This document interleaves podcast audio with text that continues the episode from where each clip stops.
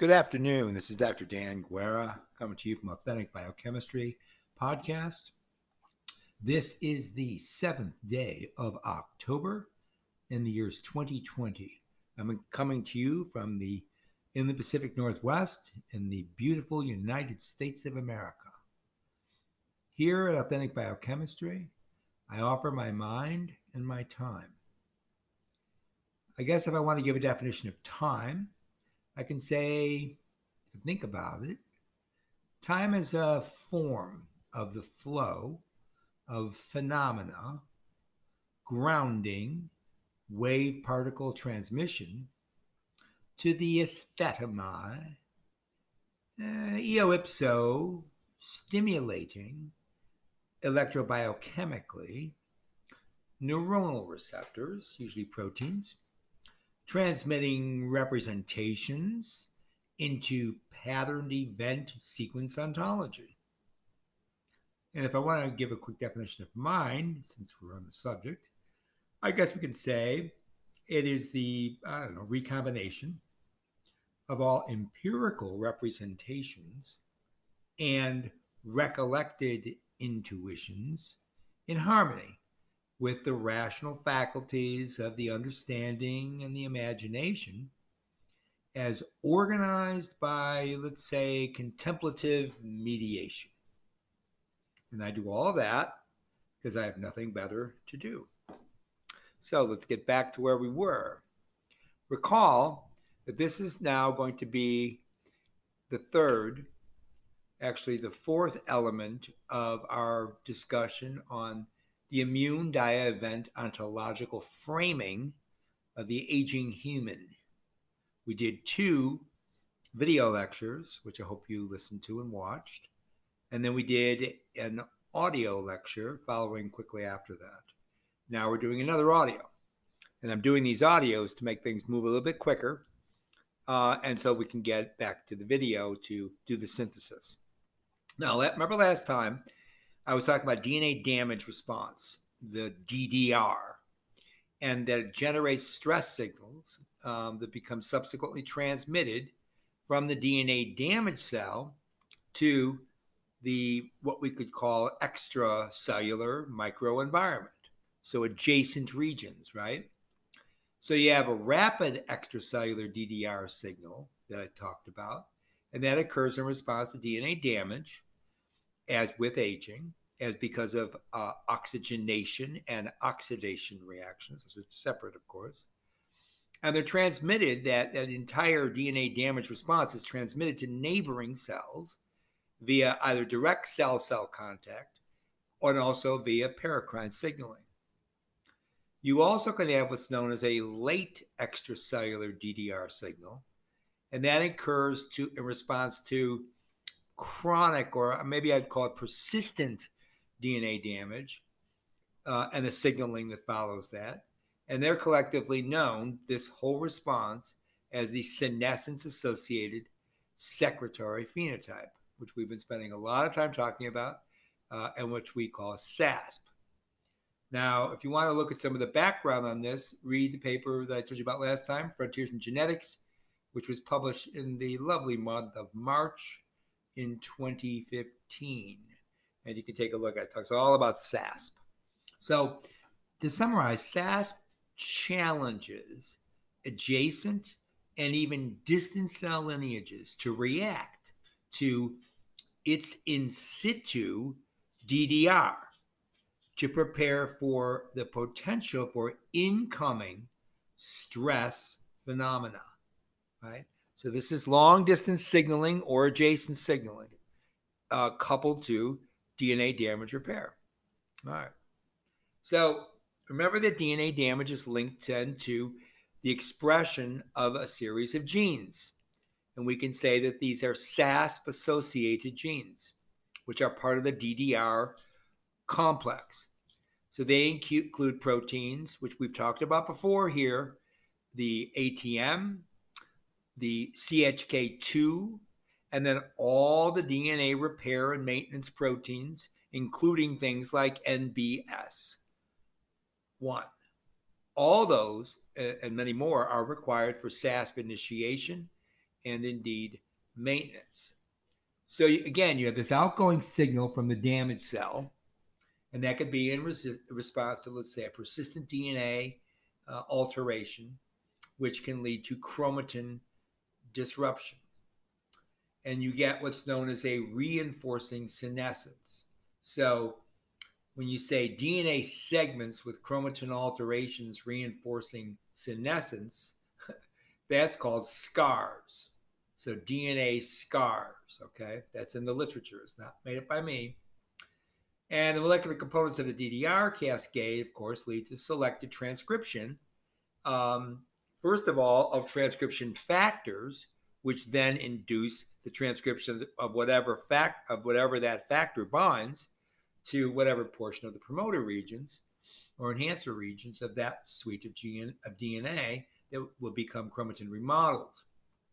Uh, so you got to get an increased transcription of what are just known as SAS factors. Now, along with the ones I just mentioned about DNA repair, which kind of kicks the whole thing off, you also get the production of some very important pro-inflammatory cytokines, such as interleukin 6.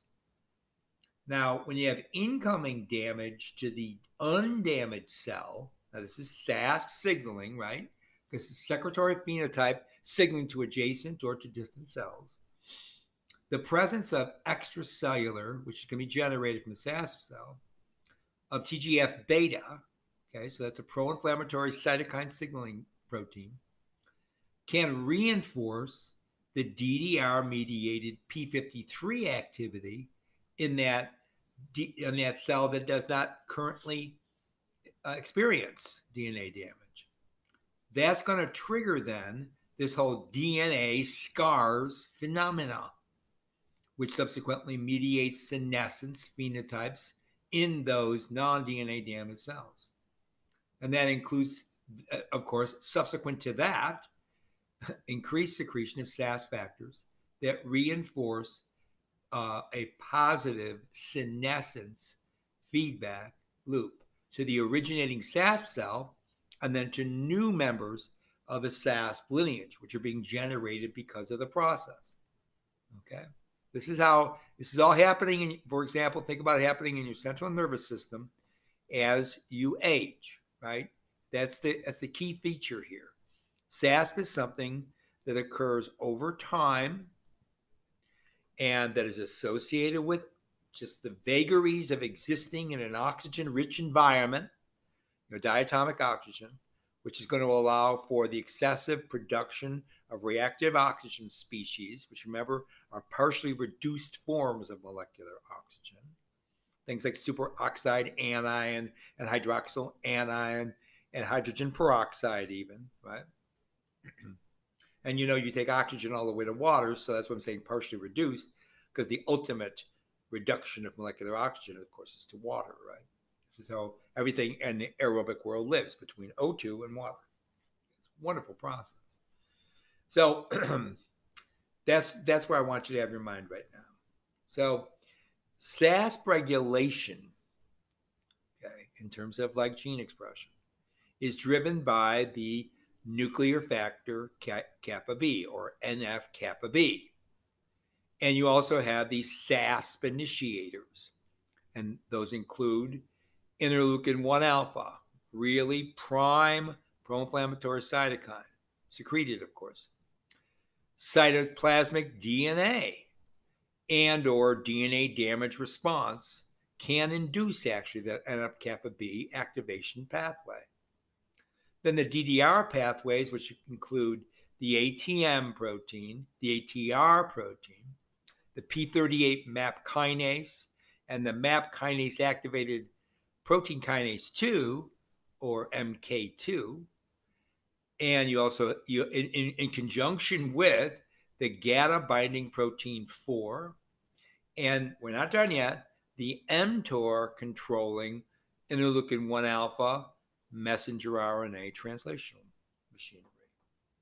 So interleukin 1 alpha binds to the interleukin 1 receptor, for example. That's the IL1R1 that promotes, the, that, that promotes, excuse me, the recruitment of the interleukin 1 receptor associated kinase 1. That's called IRAK1. which of course activates additional downstream factors, resulting in the entire fluorid NF kappa B activation. Now you also get cyclic GMP AMP synthase. That's known as, I think, unfortunately, and it's not my acronym, it's known as C gas, cyclic GMP AMP synthase. Okay? So it's making this dimer of those two nucleotides, GMP AMP. And, anyways, cGAS contributes to the SASP response as well by detecting cytoplasmic DNA where it's not supposed to be, right? You get then get the P38 MAP kinase MK2 pathway, and all that is also required in order to sustain now the SASP phenomena response. Other things to consider you get the CAT enhancer binding protein beta, that's known as C slash EBP beta. You see that in the literature. And that's a, also a main regulator of all those SAS factors that we've been talking about that occur downstream in terms of transcriptional expression. and they can be inhibited, there's always an inhibitor, by Notch signaling uh, and in Notch induced senescent cells. That will lead not to the ending of SASP, to, but to generate a different milieu of SAS factors. Kind of like when I talked about the Treg cells, and you could have the Treg cells sometimes acting pro inflammatory, and then sometimes in its more natural state, namesake state, it acts to suppress T cell mediated, particularly CD4 positive T cell mediated effector inflammatory response, right? So Notch does something, which is transcription factor, does something in a way distinctively unique, but also in the same manner, controlling the SASP uh, profile of proteins being made, which work differently because they tend to slow down that secretory phenotype and they don't induce necessarily a globalized senescence lineage response. Okay. I hope you're getting that because it's, know, again, it's dynamic, right? It's all dynamic. It's all event ontology. Everything I talk about is always event ontology. If you have that in your mind, you're never going to go wrong when you're understanding biochemistry. Now, a paper published in Nature Reviews Genetics, volume 20, pages 657 to 674, published way back in 2019, which is a joke because that wasn't very long ago, right? What does it tell us? It tells us the detection of pathogens via free nucleic acid is paradigmatic with innate immunity. Remember, I told you I was going to start bringing in the immune response, right? We've been talking senescence and aging, senescence and aging for a while. And I've been tinkering around always with the immune response because I love immunology. Now we're gonna we're gonna bring that back in. We're gonna slip that back in, and we're not doing it in a in a um, inconvenient, covert way. We're doing it precisely to allow you to understand the essential segments of senescence that may lead to the aging human. Right? I told you the immune response, immune response has everything to do with it. So you get RNA sensing and you get DNA sensing receptors. And what they do is they sample subcellular compartments for non self nucleic acids because they're going to have different signatures. And upon recognition, when they see a non self nucleic acid, that's going to trigger the immune signaling, you see. The DNA sensing receptor, which we just talked about, cyclic GMP AMP synthase, CGAS, and its downstream signaling effector stimulator of interferon genes, you're going to like this STING, right? Signaling effector stimulator of interferon genes, STING. So CGAS has downstream STING all of that's significant here. The inappropriate intrusion of self DNA, however, can very unfortunately engage the cGAS. And that can induce what? That's right. I can hear it out there in the world auto inflammation. See, the important point there is self DNA. Got it. Therefore, the cGAS STING pathway is involved in pathophysiology, pathobiochemistry, including autoimmune diseases, which are very, very common as we age, such as uh, osteoarthritis, rheumatoid arthritis, right? Those are two that people might be thinking about normally. Lupus also can come on later in life. Um, and of course, the other side of that coin, not just autoimmune diseases, but proliferative systems becoming oncogenic in cancer. I know you get all that. All right, now I want to take you through this cGAS here a little bit because it's not something I've talked about before, and I'm remiss that I haven't. Okay, so I want to I want to spend some time on it. Normally I would just be flowing along, but I want to slow down here and do the cGAS for you. Okay, and you're gonna love it. All right. Now, in mammalian cells, there are three major DNA sensing receptors that drive the immune response to foreign DNA. They're like toll receptor or toll like receptor 9, TLR9, the absent in melanoma 2, that's the AIM2, and, yep, the cyclic GMP AMP synthase, also known as cGAS, right? We just talked about. Now, TLR9 which is localized to the endosomal membrane, typically, that's where, it, that's where it ends up when it's activated, senses what? Cytosine P, guanosine, hypomethylated DNA. CPG islands of hypomethylated DNA. It means undermethylated, hypomethylated. And in turn, it activates the transcription factors, nuclear factor kappa B, NF kappa B. Okay, we're on our way, right, for SAS. And the interferon regulatory factor 7 or IRF or IRF 7. That leads to the expression of genes encoding the pro inflammatory cytokines and interferons. In case there might be any virus around, that's one of the triggers for it. Because you've got nucleic acid, you've got hypomethylated DNA, which can sometimes be in the replicated form, right? Depending on what kind of uh, pathogen you might have in the system. Okay, it's just an example. It's not it's not the only one by any means. Now the cytosol, that was all endosomal activity.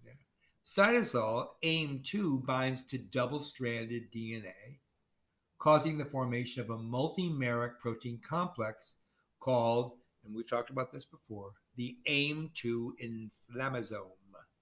Now that activates caspase 1, and the maturation of pro-inflammatory cytokines, interleukin 1 beta and interleukin 18. Remember, those proteolytically have to be matured. We talked a lot about that when we talked about T cells.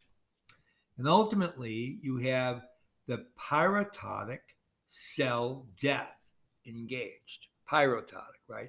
Not the same as apoptotic. And we talked about the difference between pyroptosis and apoptosis in the past.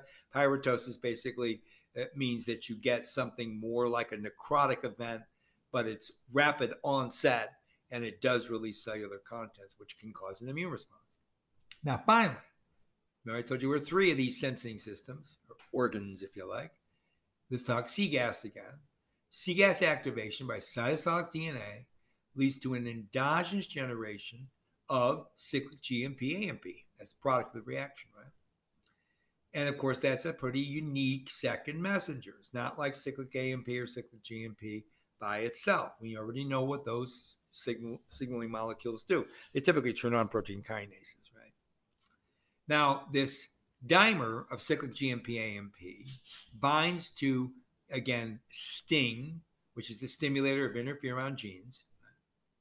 And that leads to the activation, you're to like this, of TANK binding kinase 1 or TBK1 and the IRF3 that all, when that entire process occurs, results in the transcription of genes encoding type 1 interferons.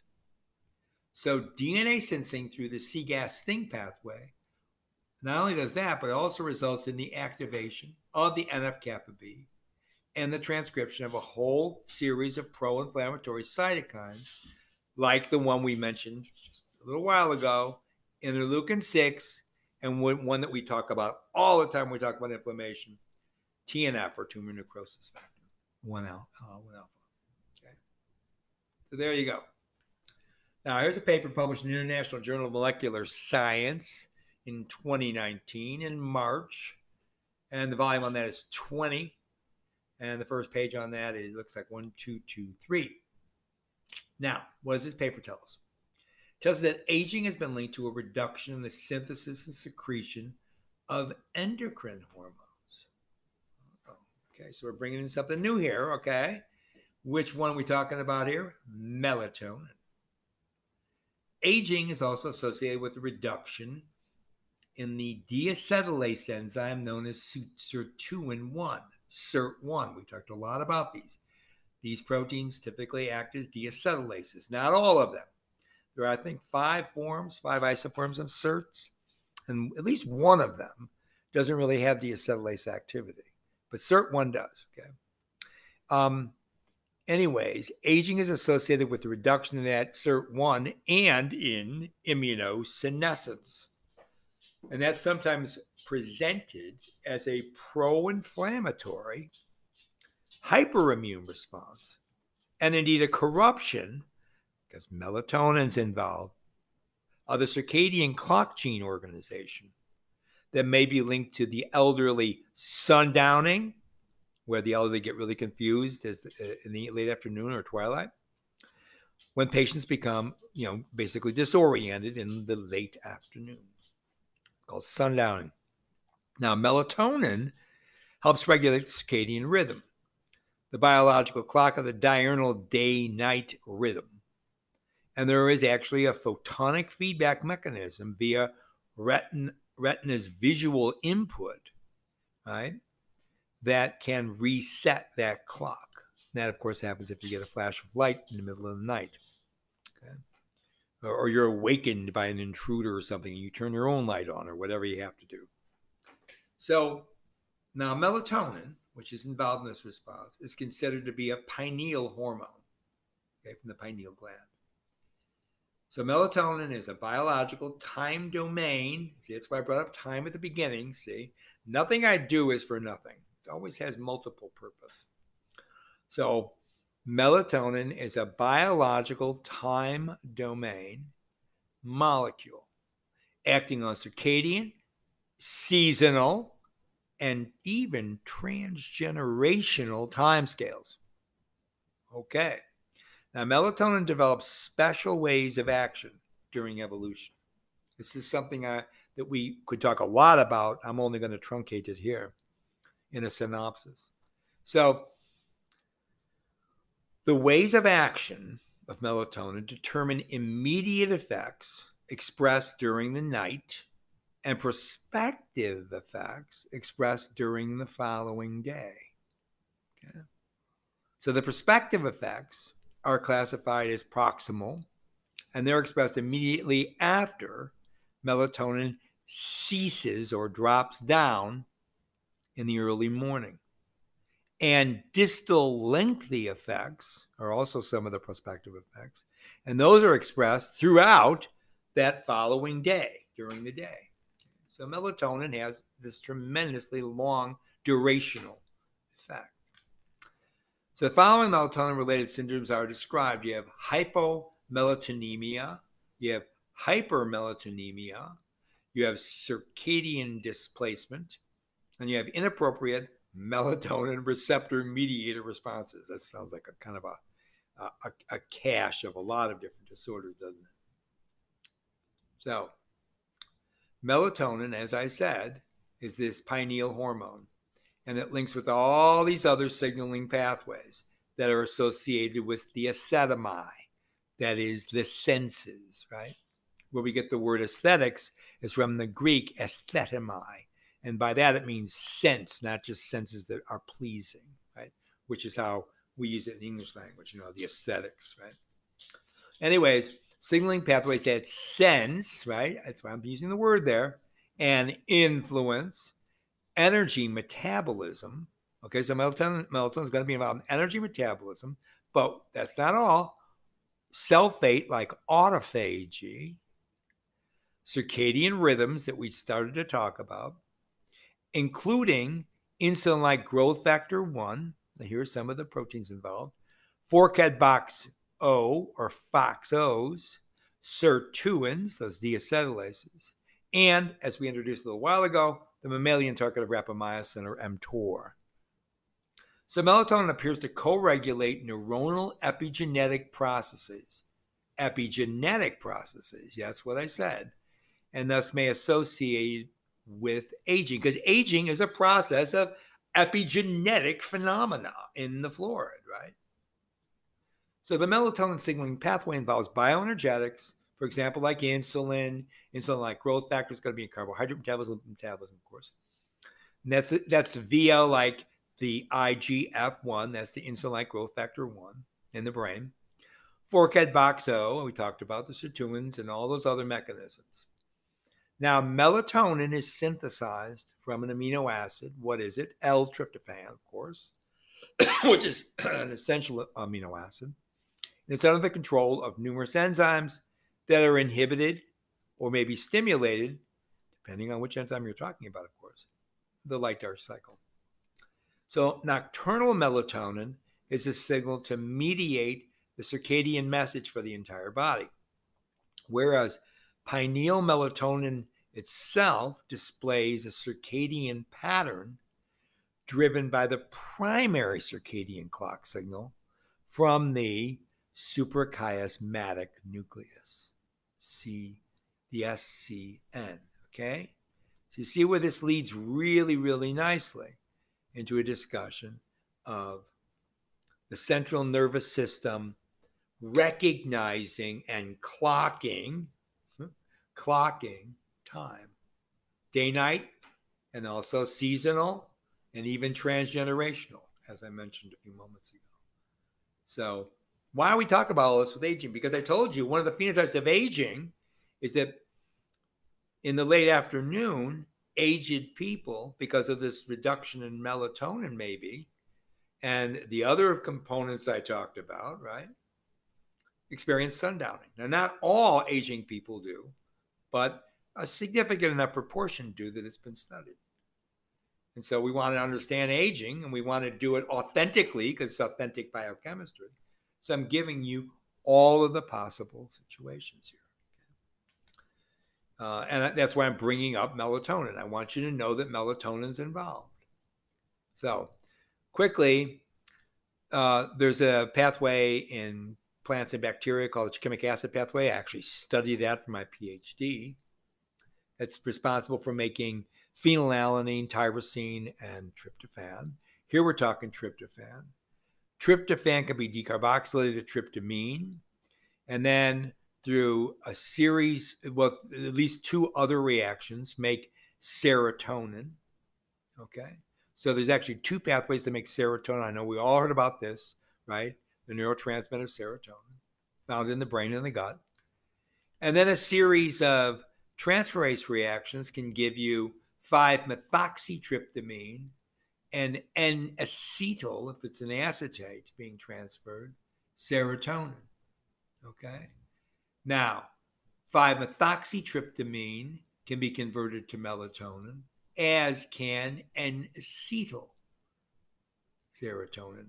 So serotonin then, end product, can be melatonin. Isn't that interesting?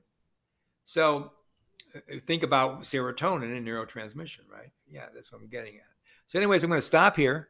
This is Dr. Daniel J. Guerra coming to you from Authentic Biochemistry Studios. Soon to meet up with you again, hopefully. Saying bye for now.